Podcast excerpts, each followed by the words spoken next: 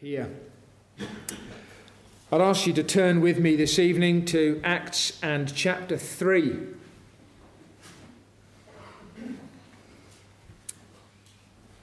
Acts chapter 3. First 10 verses.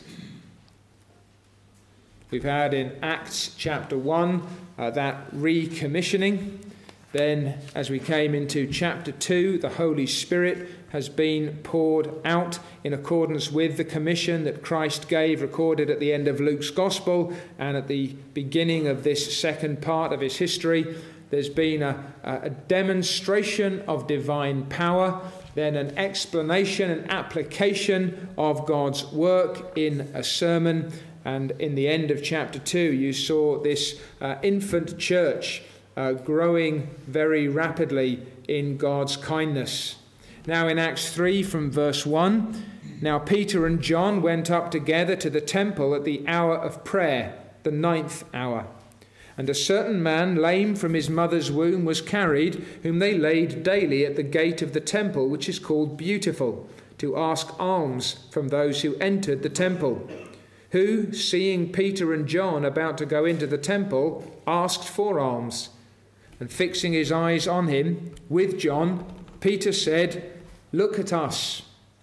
So he gave them his attention, expecting to receive something from them. Then Peter said, Silver and gold I do not have, but what I do have I give you. In the name of Jesus Christ of Nazareth, rise up and walk.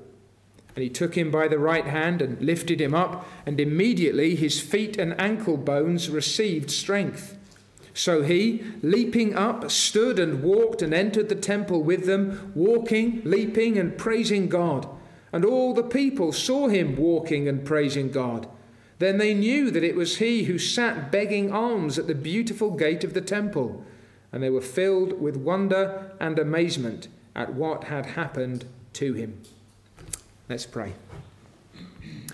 Lord God, fill us with holy wonder, holy awe at what takes place when you show your power and mercy in delivering a soul from sin and death. Grant, O God, that these marvelous works by your Spirit would encourage and stir our souls still as we think about what it means for your kingdom to come on earth. Lord, instruct us illuminate us. For Jesus' sake we pray. Amen. Imagine that every time you come to church, you have to step over somebody who's lying in the porch. Every week, he's there asking you for something a little bit of money, a little bit of food, something, anything. He calls out to you when he sees you coming. He gets louder the closer you get. He doesn't stop when you go past him. You can hear him all the time through the church service. You end up closing the windows perhaps because it's all becoming a little bit too much. Do you give him something the first week? Do you give him something the second week? Do you start asking why the deacons aren't doing something about this to, to either give him what he needs or, or maybe gently, lovingly, Christianly to get rid of him and take him out of the equation? Can you imagine coming every single week and every time you come to church, that man is there and he's saying, Can you help me? Can you help me again?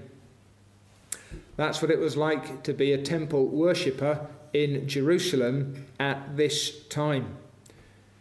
You do wonder how much compassion might give way to frustration. How would you respond? How would you respond if you had money in your pocket, if you had food in your larder? How would you respond if you didn't?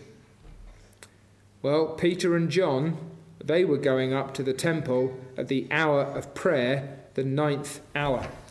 This is the hour of the evening sacrifice, as it was called. It's about three o'clock in the afternoon.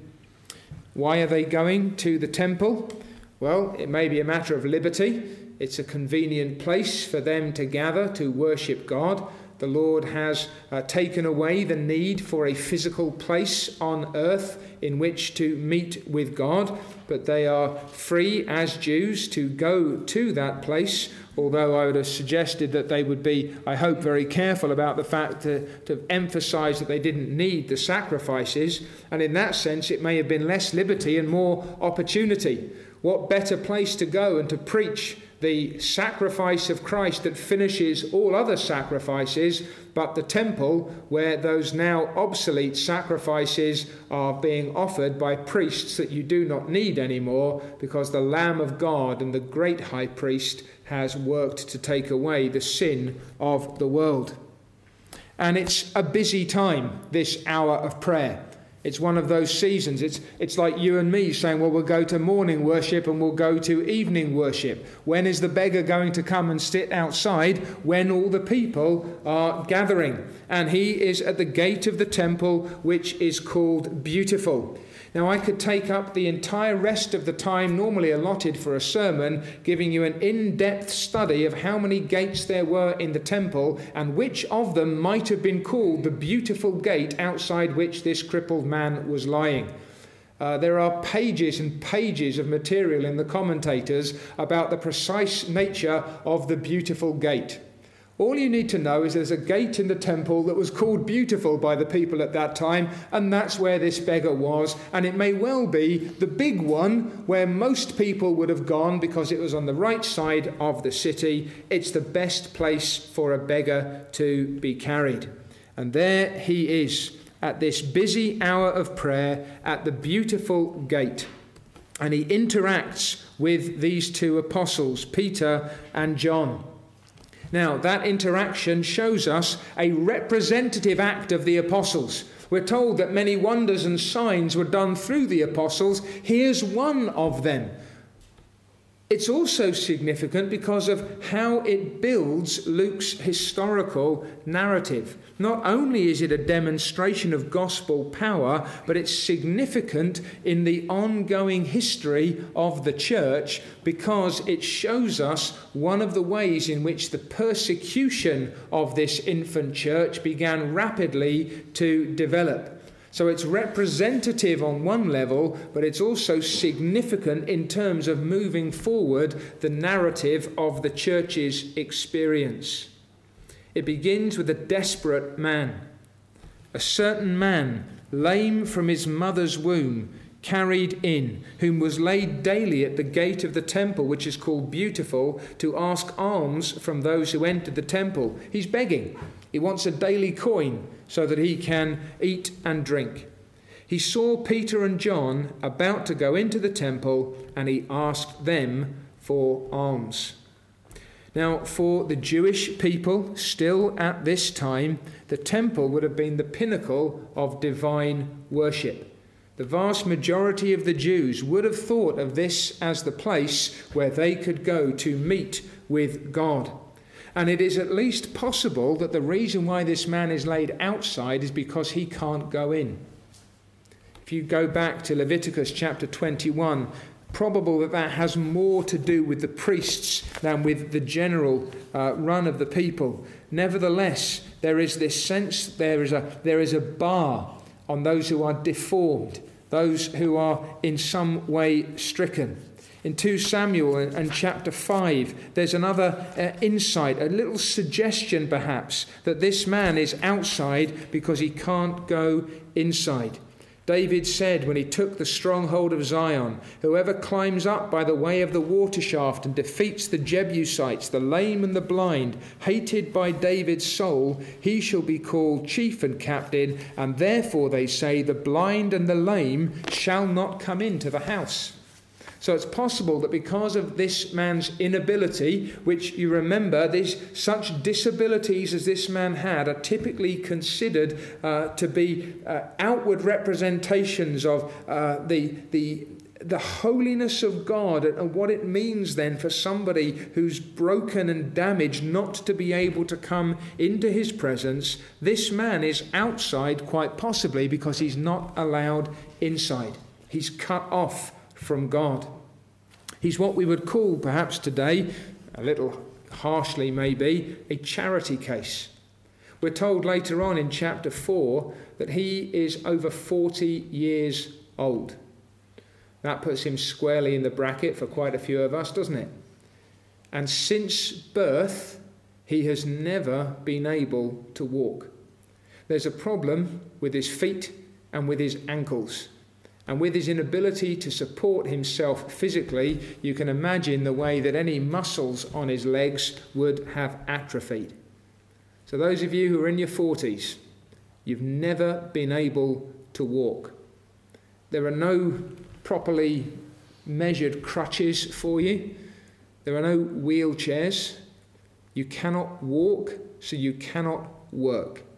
The only way you can survive is if somebody else carries you to where there are enough people to give you enough coins that you can get enough to eat today in anticipation of another day's begging tomorrow. Luke's medical touch may be in evidence here.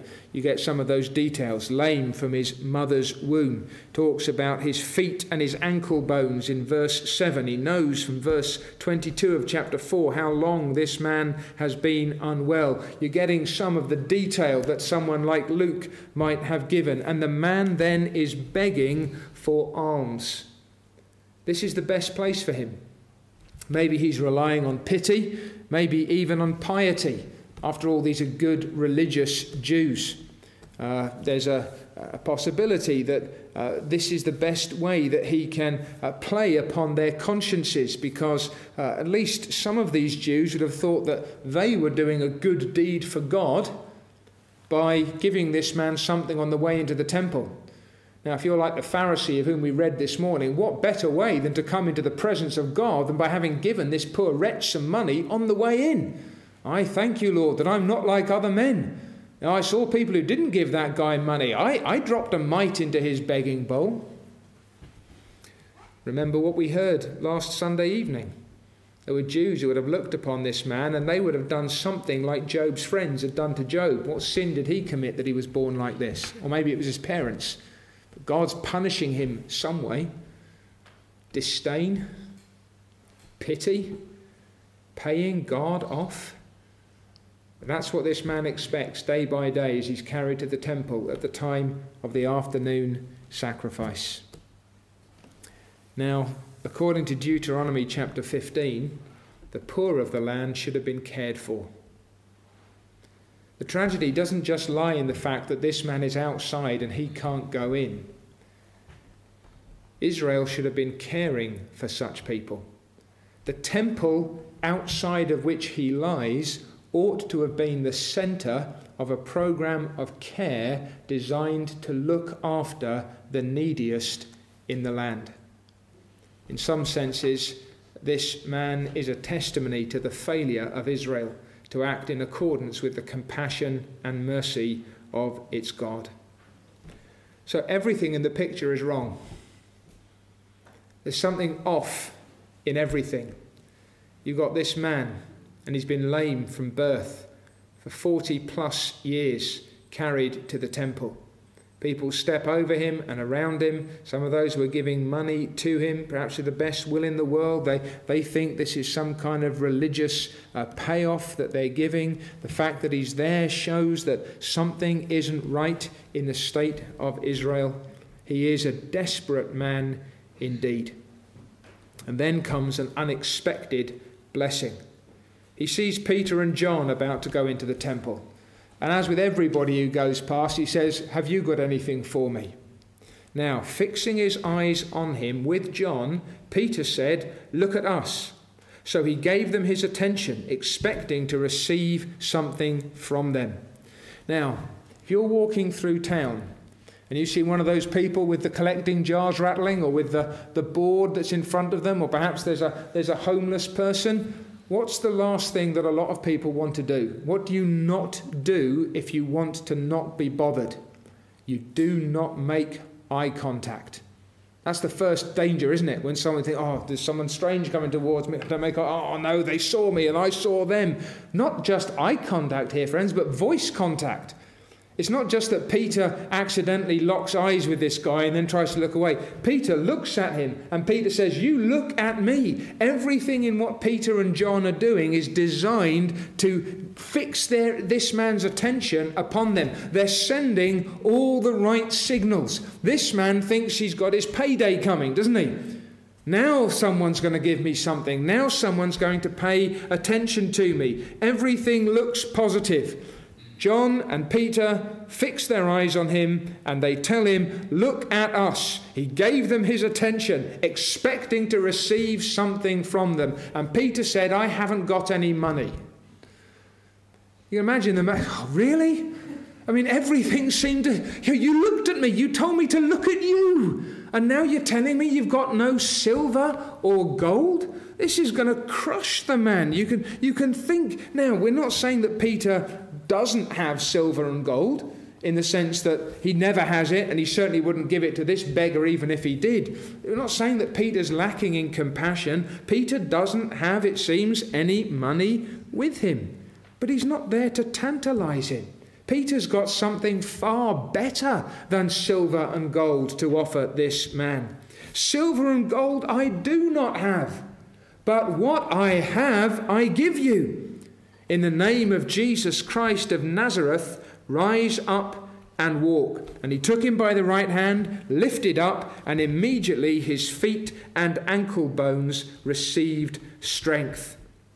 In the name of Jesus Christ of Nazareth.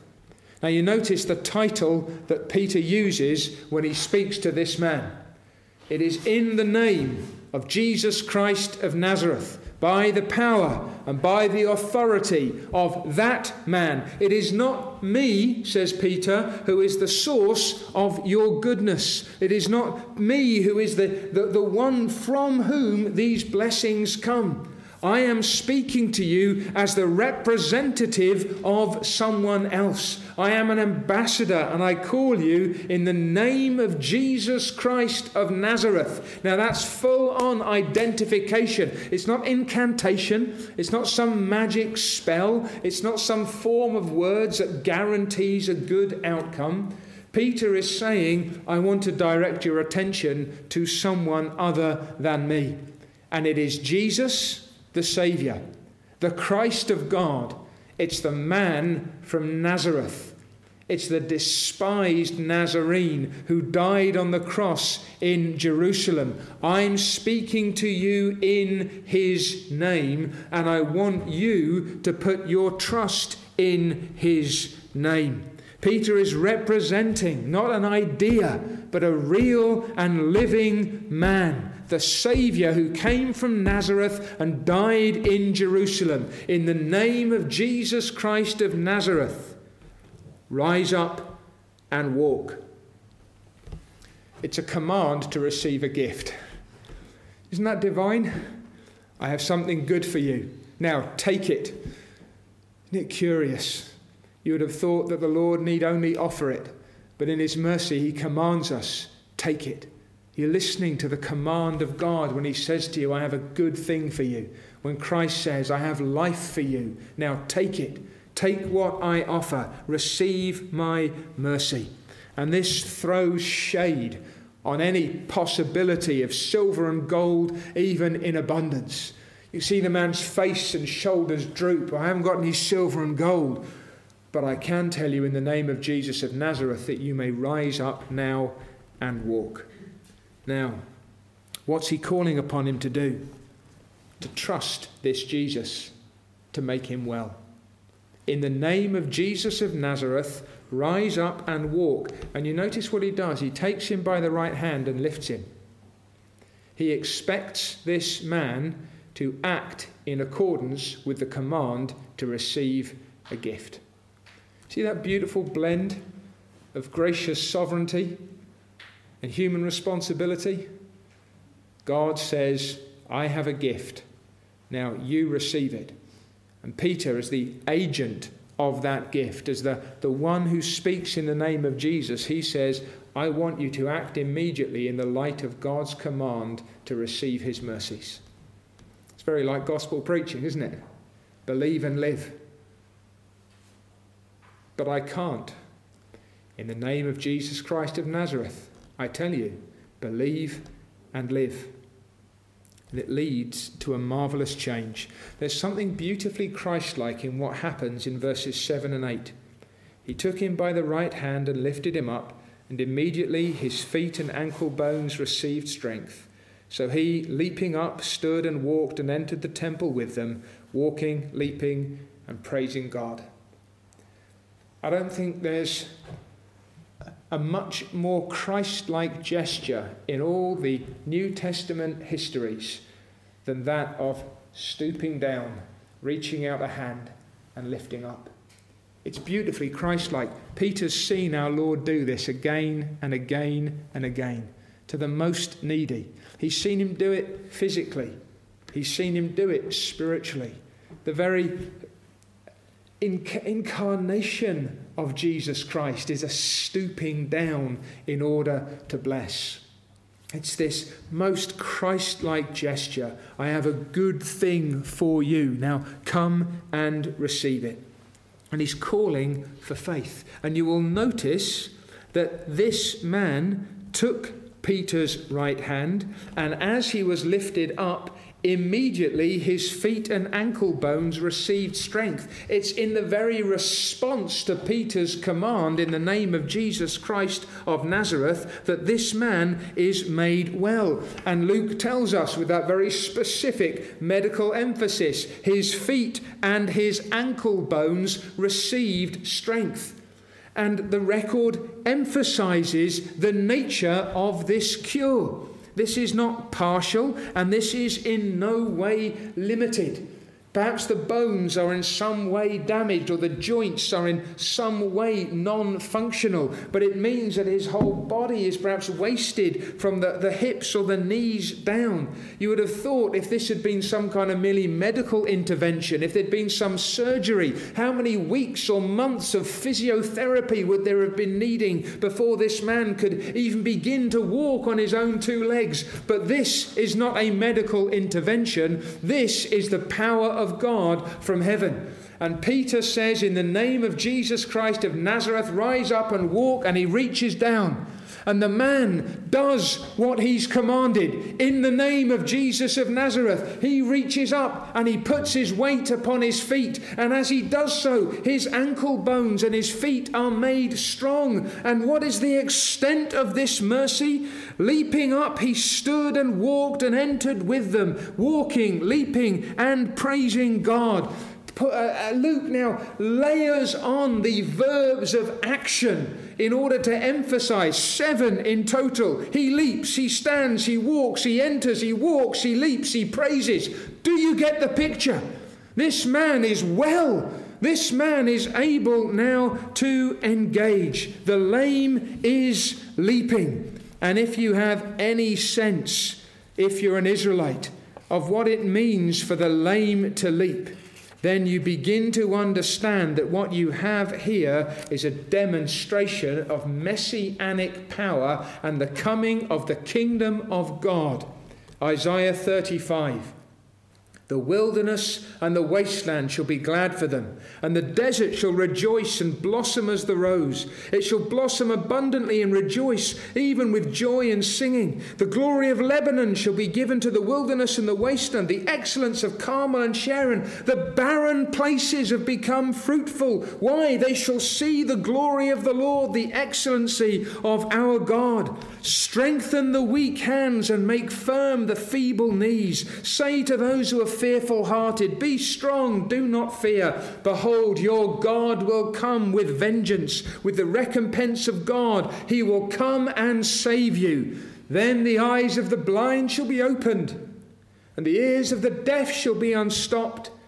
Then the lame shall leap like a deer, and the tongue of the dumb sing. For waters shall burst forth in the wilderness, and streams in the desert. Isaiah says that when God draws near, the realities of the new creation will break forth.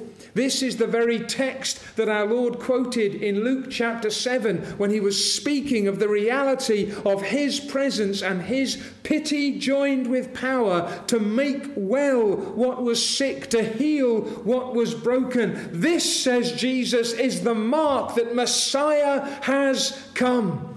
And Peter is demonstrating again that Messiah is come and that he is risen from the grave, and that what he did while he was walking on the earth, he is doing still by faith in his name. In the name of Jesus Christ of Nazareth, rise up and walk. The new creation is still breaking in by Christ's power. And it's doing so in a way that is designed to send a message to everyone looking on God is here, God is at work. This is the beginning of the restoration of all things. This is the new creation breaking in to this broken and sin wrecked world. This man is a living, leaping demonstration of the truth of God's word. He's a praising proof of the messianic identity of Jesus of Nazareth. And he goes into the temple with them. I wonder if there's a, a double message there. For any of the Jews who are looking on, this man who was outside can now go inside. But I think there's something even better it's not the fact that he goes into the temple that's particularly significant to us. It's the fact that he goes into the temple with them. Because these men are the temple. This is the church of God. This is the temple of the living God. This is where the Spirit now dwells, not in buildings made with stone, but in the very church of the risen Jesus Christ. Yes, he may be going into the edifice of the temple, but he's going into the temple spoken of truly because he's now with God's people. He shares their faith, he shares their life, he enters into their community. And there's a stunned audience. All the people saw him walking and praising God. I don't know if that's a bit of understatement. Bear in mind, he's leaping up, he's walking and leaping and praising God. This man's got legs that work for the first time in 40 plus years. You bet he's walking and leaping. Can you imagine him praising God? He's telling them, This man spoke to me in the name of Jesus Christ of Nazareth, and I am well. And they look at him, and they knew that it was he who sat begging alms at the beautiful gate of the temple. Maybe some of them recognize him because that's where he sits every single day at the hour of the evening sacrifice. Maybe it's because he's praising God. Look at me. I who once could not walk, now am walking. I was lying lame and broken at the gate of the temple. Here I am, walking and leaping before the God of my salvation. They can't not know know that this is the man who was lying begging alms at the beautiful gate of the temple. And they are filled with wonder and amazement at what has happened to him. They can all see what he is now, they all know what he was before, and they are stunned. And as we shall see, amazement is not the same as faith or at what God can do in another is not the same as confidence in what God Himself will do for us. There are people, perhaps in your family, they cannot deny the change that they see in you. They know that you are not what you once were. Friends who've seen the, the difference in your life because you've come to Jesus Christ the cleanness where there was dirtiness, the joy where there was sorrow, the peace where there was distress. And they can't explain it. And they don't really bother trying. But it's nice for you, and it's not for me. I'm not saying that that's precisely the language that some of these Israelites were using, but in the light of what follows on, although they're impressed, they're not necessarily persuaded. All the evidence of Christ's power lies before them. Will they make the connection? Will you? See, we can sit here this evening, can't we, and say, what is it that these people don't understand what's going on? My friends, do you understand what's going on? Are you making the connection between the name of Jesus Christ of Nazareth and the coming in of the new creation? Do you understand that, as Peter will go on to make very clear, look at what he says. Verse 12 Why do you marvel at this? Or why do you look so intently at us, as though by our own power or godliness we had made this man walk? They say, well, you know, that guy spoke to him, and, and now, so it must be that fellow. And Peter says, Why are you looking at me? Why are you pointing at me? What do you think this has to do with me? The God of Abraham, Isaac, and Jacob, the God of our fathers, glorified his servant Jesus, whom you delivered up and denied in the presence of Pilate when he was determined to let him go. He talks about his death, talks about his resurrection. Then, verse 16, and his name, through faith in his name, has made this man strong, whom you see and know. Yes, the faith which comes through him has given him this perfect soundness in the presence of you all. Do you understand the connection between Jesus and the Christians that you see in this congregation? You've seen and heard at least eight people this year give a testimony of their faith. Some of them have been younger, some of them have been older. Some of them were baptized before, several of them have been baptized among us. And you've heard your peers, and you've heard people that perhaps at the beginning of this year you didn't even know come and stand here and say, I have been made whole and well. How is that? Is, is it because I happened to preach once or twice a blinder of a sermon? Is it because one of you is a particularly persuasive uh, witness and you, you really convince somebody to come into the church because it'd be a good thing for them? Or is it through this name? Through faith in this name? That's how people become Christians. Not because someone is cleverer than them or can argue better than them or can sweep them away on a tide of rhetoric. And that's how you need to become a Christian by faith in this name. This is what it means to become part of God's kingdom, to enter into the new creation in Christ Jesus. You've got a, a stunning picture here, and that's what it's intended to communicate drawing on that imagery of Isaiah 35. This episode is saying to you, this is the kind of power that Jesus of Nazareth shows. This is the pity in salvation of the Christ of God. This man is utterly broken. This man is sin wrecked. What do people want today? Social help. They want money. They want pleasure. They want security. They, they want silver and gold. And when this man sat outside the beautiful gate that day, he wasn't looking any higher than they were. We're not a glorified social service, brothers and sisters. I'm not saying we lack compassion. I hope you don't. In one sense, I, I wish that all God's people were considered a soft touch because of the tenderness of their hearts and the openness of their hands. We're the people who are ready to do good. But you could give all your goods to the poor, and it wouldn't raise them one inch closer to heaven. You could feed a thousand hungry people over the course of the next week, and they'd be hungry again the week after and no closer to the kingdom of God. My point is not that we don't show compassion and kindness on a merely human level.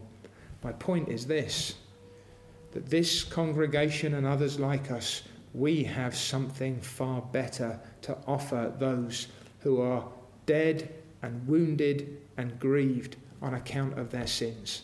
Those who are spiritually lying at the gate and hoping that somebody might do some good for them. When you don't have silver and gold, you can say to somebody, In the name of Jesus Christ of Nazareth, rise up and walk.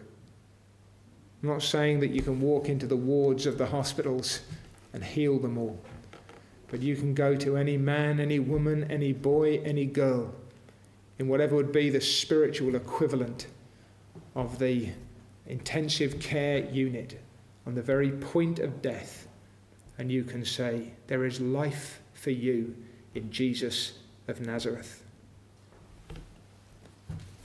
It's not physical well being you need most. It's not social restoration. It's not financial security. It's the life of God that is in Christ Jesus our Lord. Have you known that? Have you known his pity joined with power? Have you heard him speaking through his servants? In the name of this Saviour, the Christ of God, despised of men but esteemed by all who know him. Get up and live for his praise and glory. My friends, when that happens, you'll be made whole and you'll be brought in. And the issue will not be so much whether you come into this or some other particular building, as it will that you've been brought into the community of those who believe. With them is the sweetness of this man's life afterwards. Do you see the fruit? Do you see the fruit in your own heart? Have you rejoiced in the fruit of others? Can you help seeing those who once were lame, leaping and walking and praising God? They were dead, and now they're alive. That ought to strike us with holy awe and amazement. And it's what you and I should long for, not just in ourselves, but in others. Peter, very explicitly, Lord willing, will come on to this. Peter sees this as a present mark of the messianic reign. Christian, the life that is in you is an evidence here of the reign of the risen Jesus and you should be walking and leaping and praising God so that everybody knows that you are not what and where you once were. And if you're still lying in the dust outside, will you, even now, in all your need, take this Jesus at his word? Rejoice because of him live in and through him, walk with him and with us, praising the God of our salvation. In the name of Jesus of Nazareth, even this night, you too may rise up and walk. Amen.